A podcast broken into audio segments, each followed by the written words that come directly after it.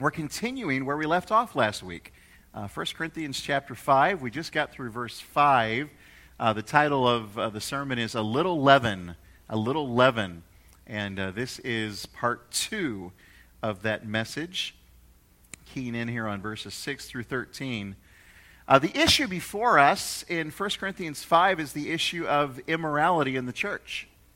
Uh, immorality in general, and specifically in these verses, the problem of an incestuous relationship that's mentioned in the first verse. And if this wasn't bad enough, the situation is compounded, you'll remember, by the fact that the believers in Corinth were not merely tolerating this kind of sin, but tragically they were even boasting about the kind of church that they were.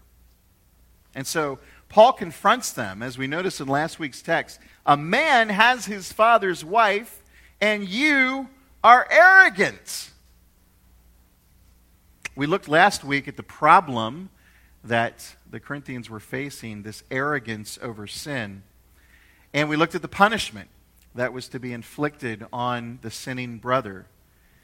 So we'll pick it up now in verse 6 this morning. I want you to see a couple more P's. We'll see, first of all, the picture illustrated, and then finally, the principle explained. So if you're taking notes, the picture illustrated, verses 6 through 8. Paul says here, Your boasting is not good. Some of you are familiar with the Phillips paraphrase of the New Testament, sometimes helpful in uh, putting some of these words into a little bit more modern phrasing to help us understand. Uh, the Phillips paraphrase of this verse says, Your pride in your church is lamentably out of place. Lamentably out of place. And then Paul uses a picture here which would be immediately recognized by his readers, particularly those from a Jewish background. But for us this morning, unless we're very well versed in the Old Testament, some of you are, but some of us may have trouble following exactly what he's referring to here as we get into verses 6 through 8. So let's keep a finger here and let's turn back to the second book in the Bible, the book of Exodus, chapter 12, so we can put this picture in its context. Exodus chapter 12. As you're turning there, the story in Exodus chapter 12 is a familiar one probably to you. It's the story of the Israelite slaves being freed from their bondage in Egypt. And you remember that story, right? And so what happens is they're serving Pharaoh as slaves. They have been for 400 years. And their work was really hard, and they'd cried out to God for help. And God had raised up Moses with this message to be proclaimed to Pharaoh let my people go. And then we remember the exciting story of how all these plagues start coming to Egypt.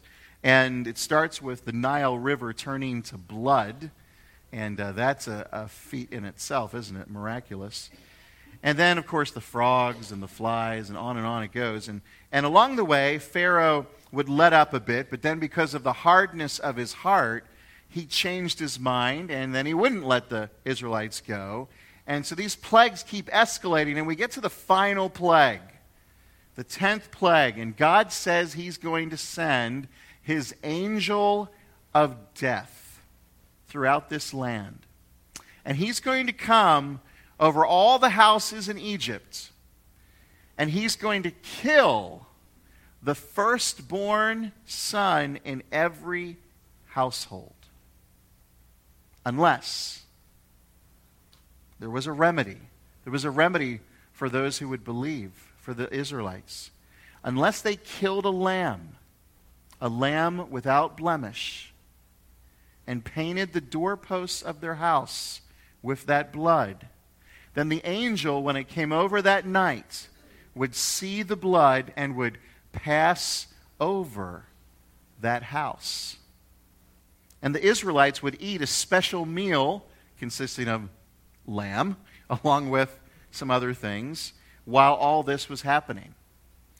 According to Exodus chapter 12, verse 11, they were to eat this meal with their belts fastened, their sandals on their feet, and their staffs in their hands. You see that?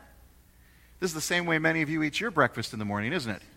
Before running out the door to, to get to the office or to catch a bus to school, right? It says in verse 11, Eat it in haste. Eat it in haste. It is the Lord's Passover. Then in verse 12, he explains, I will pass through the land of Egypt that night, and I will strike all the firstborn in the land of Egypt, both man and beast.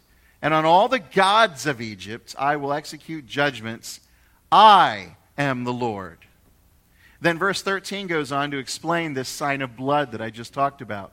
Verse 14 says, This day shall be for you a memorial day. We're coming up on a memorial day here. This was a memorial day for the Israelites. And you shall keep it as a feast to the Lord throughout your generations, as a statute forever. You shall keep it as a feast. Notice verse 15. Seven days you shall eat unleavened bread. On the first day you shall remove leaven out of your houses. For if anyone eats what is leavened, from the first day until the seventh day, that person shall be cut off from Israel. Severe punishment. Now, God doesn't give an explanation here why they should do that. He just says, do that. It may be, perhaps, uh, just you know, thinking logically that in the process of baking, uh, the bread will take time to rise, right? And, and time is kind of of the essence here, right? So maybe it might slow them down too much. Uh, I'm not a baker. I like to cook, but I'm not a baker. Uh, if you had to hurry up the process, uh, certainly cutting out the leaven or the yeast, the, the, the part that would raise the dough, uh, that would work. That would cut out some time, significant time. But regardless of the reason, whatever the reason, the yeast, the leaven, is to be out of their houses. Verse 17 Observe the feast of unleavened bread, for on this very day I brought your hosts out of the land of Egypt. He goes on again in verse 19. For seven days, no leaven is to be found in your houses. Verse 20. You shall eat nothing leavened. In all your dwelling places, you shall eat unleavened bre- bread. Now back to 1 Corinthians 5. That's the background of what Paul uses as a picture here in our text to show the leaven or the yeast of sin that's still being tolerated in the lives of those who have been saved already by the Passover lamb, the Lord Jesus. The yeast was somehow representative of the life that they were leaving behind in Egypt. That was the Israelites. They were going to a new life, they were going to the promised land. So on that same day, every year, um, they would celebrate the Passover, they would clean out all of the yeast, all of the leaven. Why was Paul so concerned about all this? He tells us a little leaven leavens the whole lump. For you bakers, you know this. Or a little bit of yeast will have an effect on the whole loaf of bread. In modern ver- verbiage, we might say something like, it only takes one rotten apple in a barrel to make all the other apples rotten along with it. Paul is saying that whenever a church tolerates what is rotten in terms of sin, it has a devastating effect on the whole body. So, what are we to do? Verse 7 tells us that. Cleanse out the old leaven that you may be a new lump, as you really are unleavened. In other words, be what you are. You are unleavened. In, in, in the terms of this text, he's saying, You are righteous. You are clean. Why? Because these people had trusted in the Lamb of God who takes away the sins of the world, the Passover Lamb himself, the Passover Lamb to end all Passover lambs, the Lord Jesus. One sacrifice for all. Now, these people are already new. So, Paul's saying, get rid of everything in your fellowship that would spoil and rot the whole group. Whenever a church compromises, and if you've lived any length of time in your life, you've probably seen this happen somewhere. Whenever a church compromises by tolerating deliberate, obvious, repeated sin in its fellowship, that church just becomes a charade. It becomes full of insecurities, it becomes full of error. Verse 8 Let us therefore celebrate the festival, not with the old leaven, the leaven of malice and evil, but with the unleavened bread of sincerity and truth. Celebrating the festival in the context of the Corinthian church certainly points us to the Lord's table, which was instituted by the Lord Jesus during his last Passover meal, right? The night before he was crucified in the upper room with his disciples, when the Lord Jesus took the cup and the bread and transformed the old festival of the Passover into the new covenant in his blood. He did that right during the meal, right during the Passover meal. And so we should celebrate as well. This morning, we will celebrate. But when we do, our relationships with one another, Paul says, should not be marked by malice. Should not be marked by malice. Malice is a vicious disposition. It shouldn't be marked by evil, which is the acting out of what is in the sinful mind. Instead, our celebrations around Christ's table should be characterized by sincerity and by truth. Now, the word sincerity here is a great word. It only occurs five times in the whole New Testament. It simply means this living underneath the light of the sun. That's what literally the word means. Living underneath the light of the sun. Paul is saying to the Corinthian church, let your relationships with one another in the body of Christ be lived out underneath the sun so that they're not lived out in the darkness of a malicious heart, of an evil heart. They're not to be lived out in secret glances or whispering behind people's backs. To be out in the open crystal clear, transparent, honest about everything so that the light can shine through them. So, to summarize this, be who you are. Be who you are. 2 Corinthians 5:17, you guys know this verse. If anyone is in Christ, he is a new creation. The old has passed away, Behold, the new has come. When you are washed in the blood of the Lamb, when you are trusting in the sacrifice of Jesus to forgive your sins, to make you a new person, that's exactly what happens. You are made brand new. The church is a fellowship of brand new people. That's why Paul says it is unbelievable that you would tolerate sin like this. You are unleavened bread. You are already righteous before God because of the work of Jesus Christ. How can you add, even with great pride and arrogance, how can you add the yeast back in? It is rebellious. It is arrogant. It does not characterize people who have been bought by the blood of the Lamb. That's the picture. Now, notice with me the concluding principle. The principle explained here, verses 9 through 13. In verse 9, he says, I wrote to you in my letter. So, Paul had evidently written once before in another letter that we no longer have. It's not a part of the, the New Testament. That he had written to the Corinthians not to associate with sexually immoral people. And it appears that maybe the Corinthians misunderstood Paul.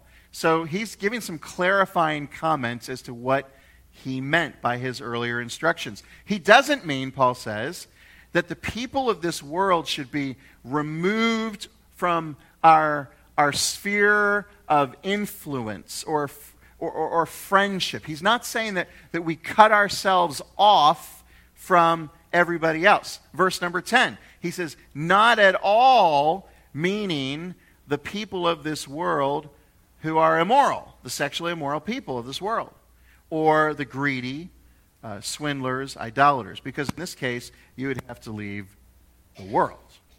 We understand this, right? This is easy to understand. Which Corinthian businessman could get up in the morning and not associate with immoral people in the city of Corinth? It would have been really hard to do that, wouldn't it? Which businessman in Indianapolis can get up in the morning and do business in Indianapolis without associating with immoral people? It would be hard. It would be impossible, wouldn't it? Paul is addressing something here that Jesus addressed in his day, too. Uh, you, you remember the Pharisees, right? Those wonderful people.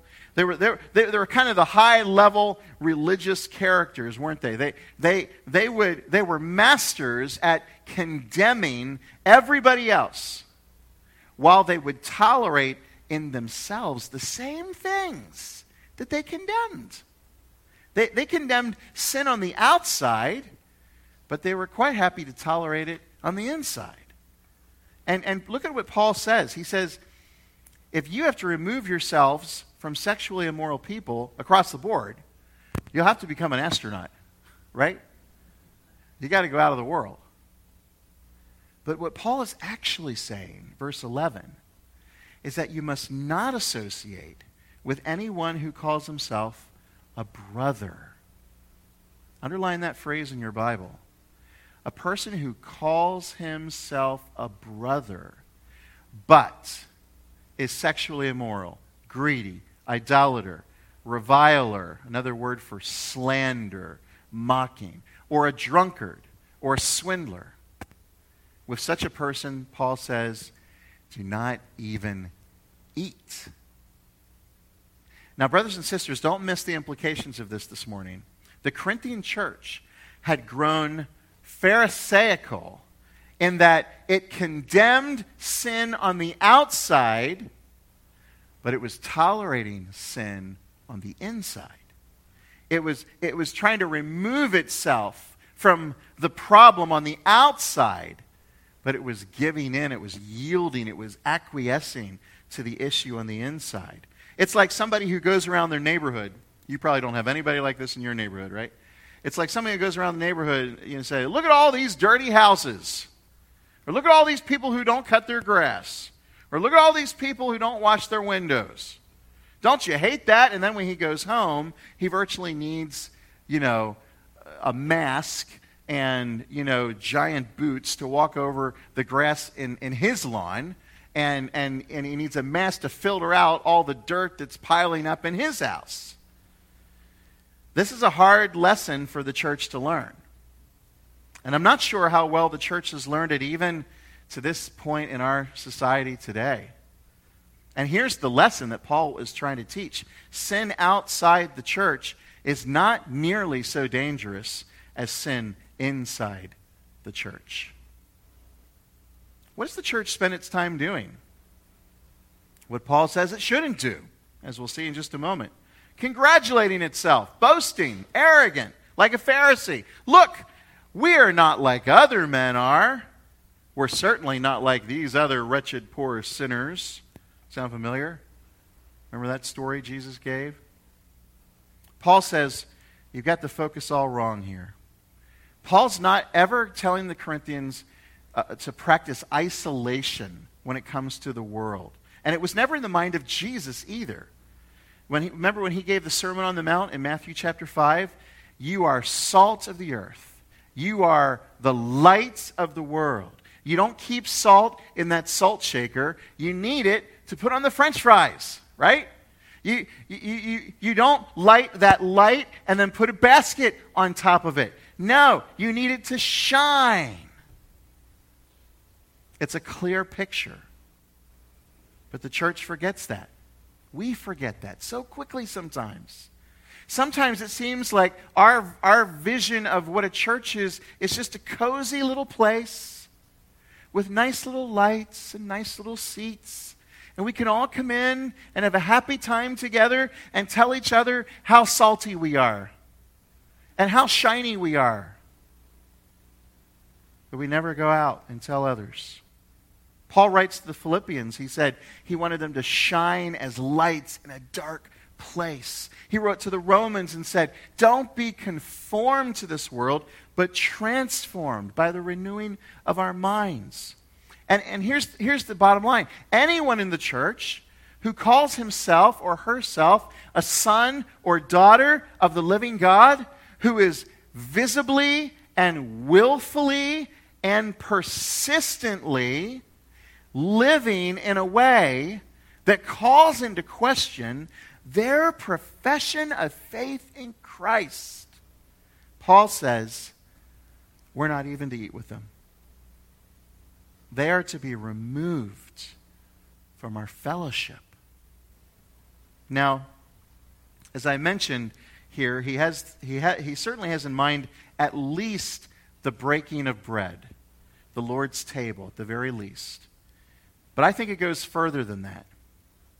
Um, one commentator wrote this Paul probably has in mind any kind of social setting where a meal is shared. Because in the ancient world, sharing a meal with someone signaled fellowship and acceptance, which is evident. There's a, a good case study of this in Galatians 2 11 to 14, when Paul, when Peter was eating with Gentile Christians in Antioch, and then he withdrew from eating with them out of fear when the people from Galilee came, from, or when the people from Jerusalem came that were sent by James.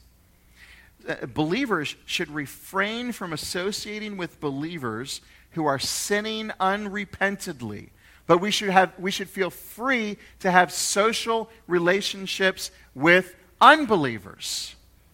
Now, there is at least here, I think, in this text, when he says, do not eat with such a person, I think there's at least a high view of who should take part in the Lord's table, which we'll do here in a few moments.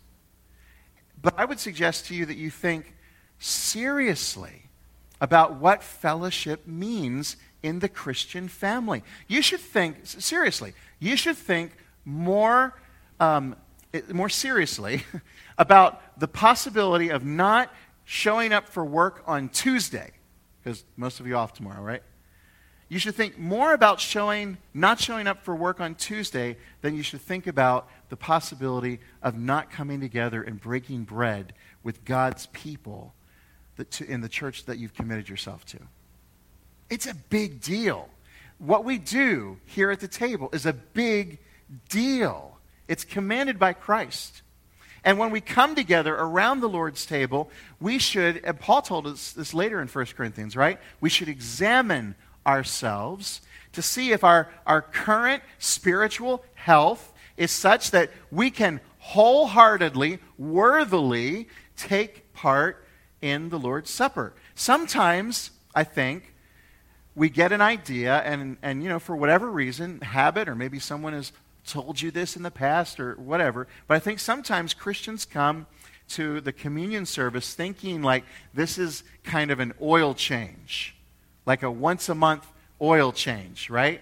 So uh, you get your life cleaned once a month when you come to communion, and, and for whatever reason. But it's not that way, is it, brothers and sisters? The whole point is we clean up first, and then we come. And then we come. So if anyone's harboring a sinful spirit or attitude toward another Christian brother or sister, they shouldn't even show up until they've made it right with that person. The Bible says that. Matthew chapter 5.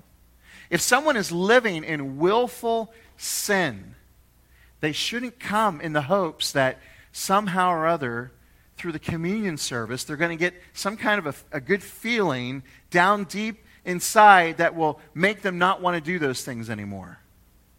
No. You stop doing those things and then come to the table.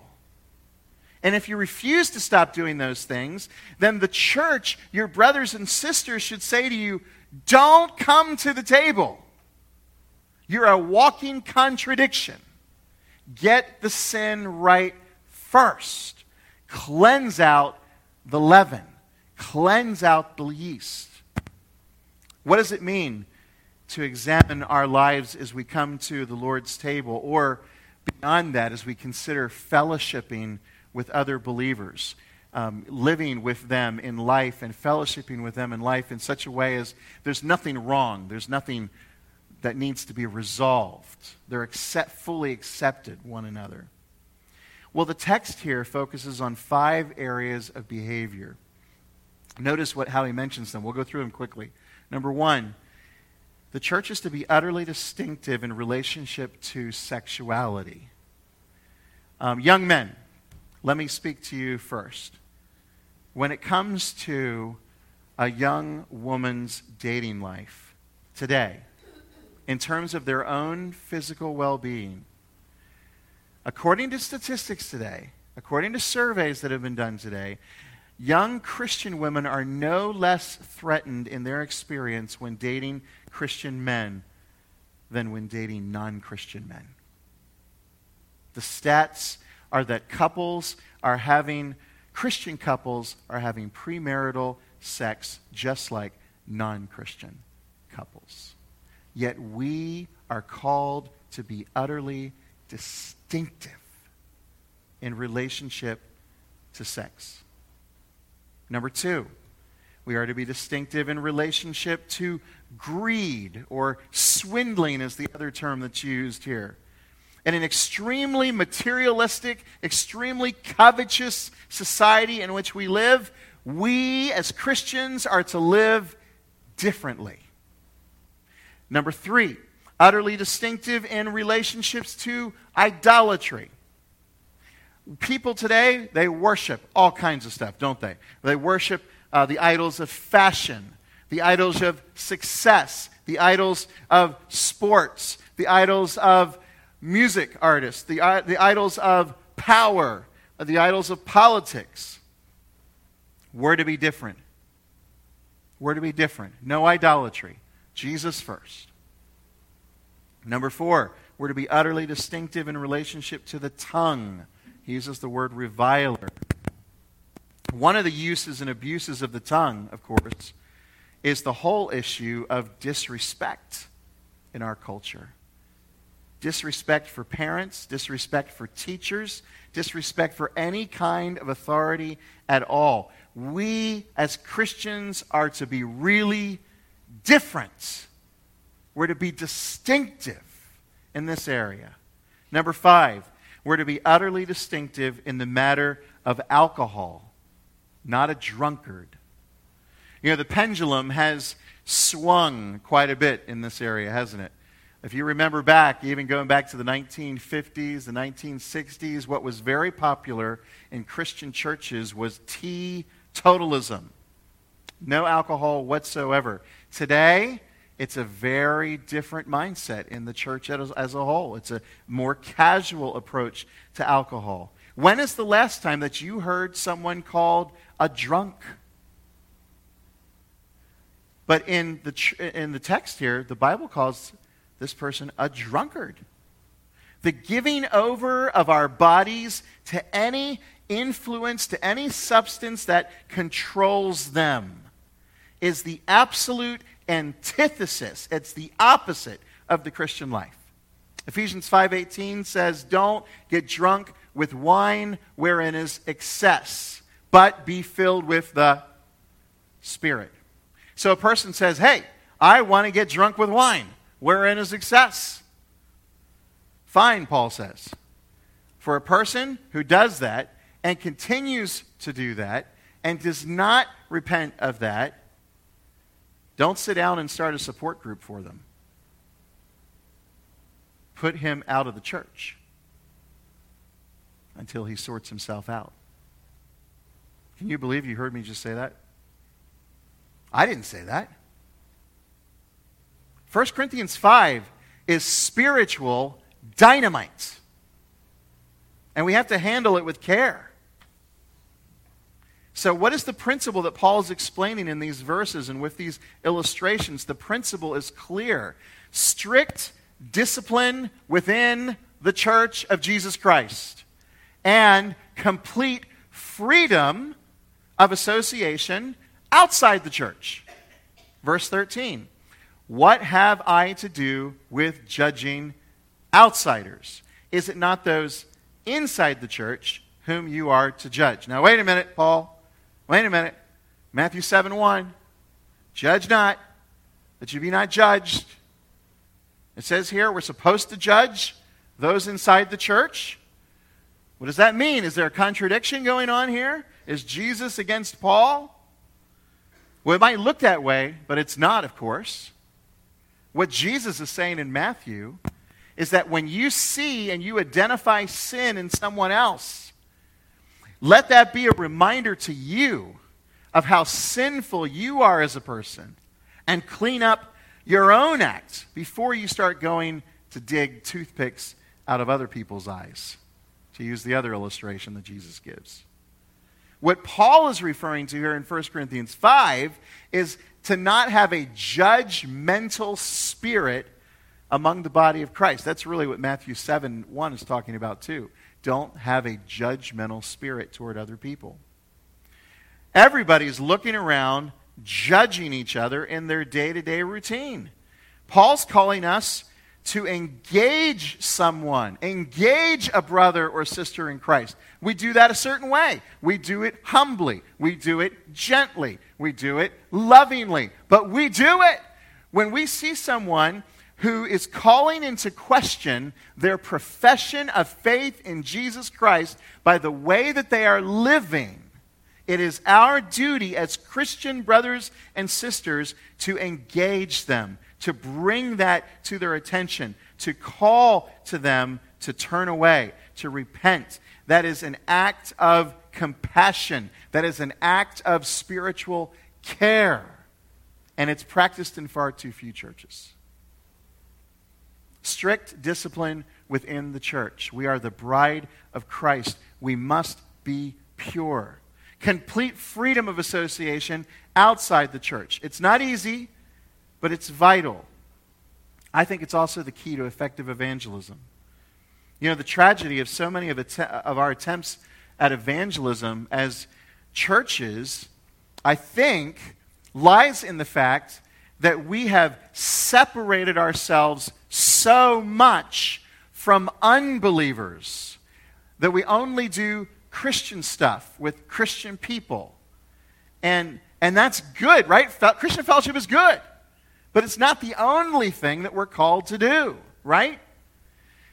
Sometimes we don't like to get messy. We don't like to go where there is sinful people. We don't like to go where we may hear something that that we don't like, or smell something that we don't like, or, or see something that we don't like.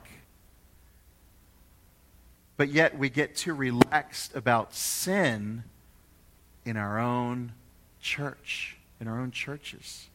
And then what happens? Like in Corinth, the unbelieving world walks into a Corinthian church service, and what do they see? Oh, you guys are no different than us. You've got the same sins, you've got the same problems, you've got the same garbage. So instead of being distinctive, instead of being salty, instead of being shiny, instead of being distinctive, the church is disguised. And when a, cha- when a church lacks distinctiveness from the world, it takes refuge in judgmentalism and pointing out all the sins on the outside. Look at all the bad people doing bad things. What a surprise. All the bad people do bad things. Doesn't that shock you? And so Paul says here's the principle purity in the church. Don't tolerate sin here, but penetration into the world. Don't isolate yourself from the world. Go to them with the gospel of Jesus Christ. Don't be like them, but go to them with the gospel of Jesus Christ. I'm going to ask the praise team to come up for a few songs here at the end, and I'll ask our leadership to come and prepare for the Lord's table. And while these people are moving, let's, let's keep thinking here together for just a couple more minutes. Think about what these verses are saying what they may mean to our church. First of all, church discipline is not easy. We, are, we already know that, don't we? It's gut wrenching. Um, and it goes against the prevailing wind of tolerance in our culture. Paul says at the end of the verse, at the end of the passage, purge the evil person from among you. Purge them. Put them out. Why should we practice this kind of discipline in Heather Hills?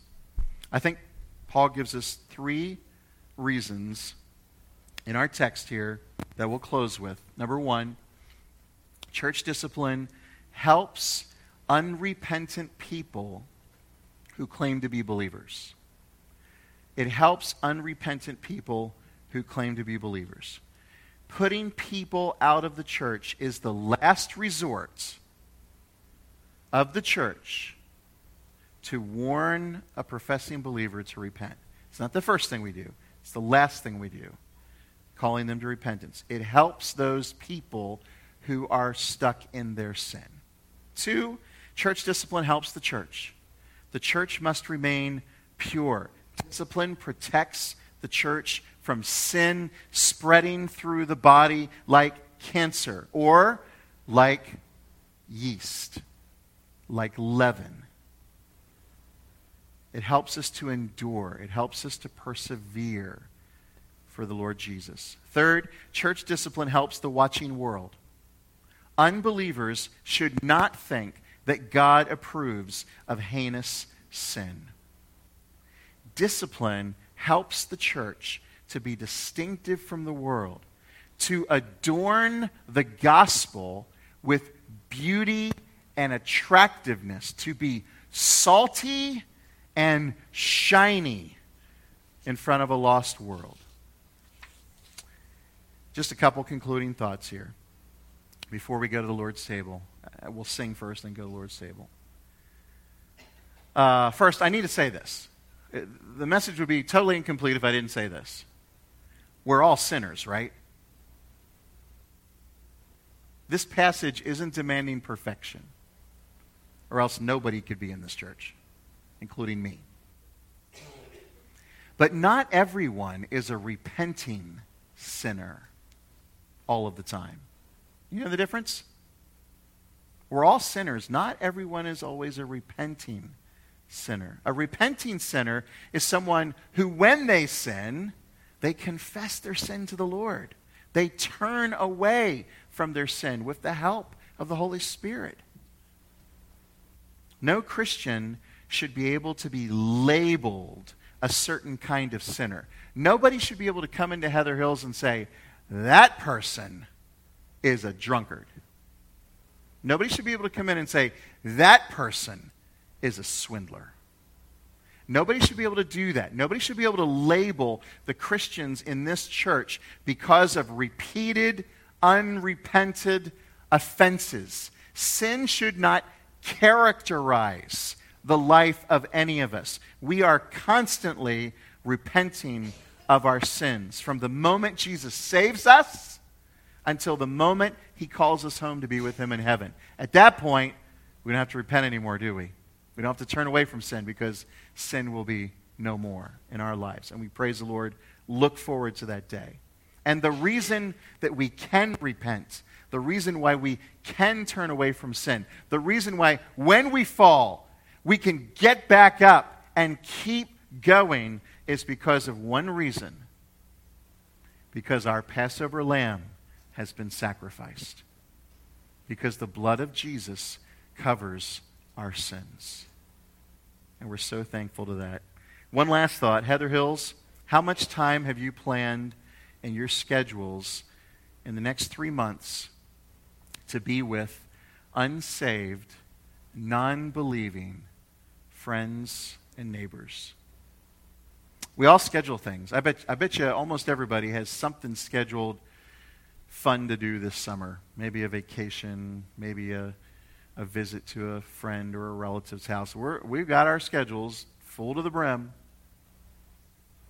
How many of us have intentionally scheduled time written into the agenda of our lives, written into the agenda of our church's life, not just simply cozying up together on Sunday mornings, but getting out there to take the gospel to people who are on their way to a Christless eternity. But they're bad people. They're doing bad things. Yes. Yes. That's why we take the gospel to them. Right? Think about things to think about. Our schedules tell us a lot about our hearts. They tell us a lot about our priorities, a lot about our desires. Let's stay on mission this summer. And that means sharing Jesus with our neighbors. Brothers, if you would come, we'll stand to sing, and then we'll talk about the Lord's Supper and take it together.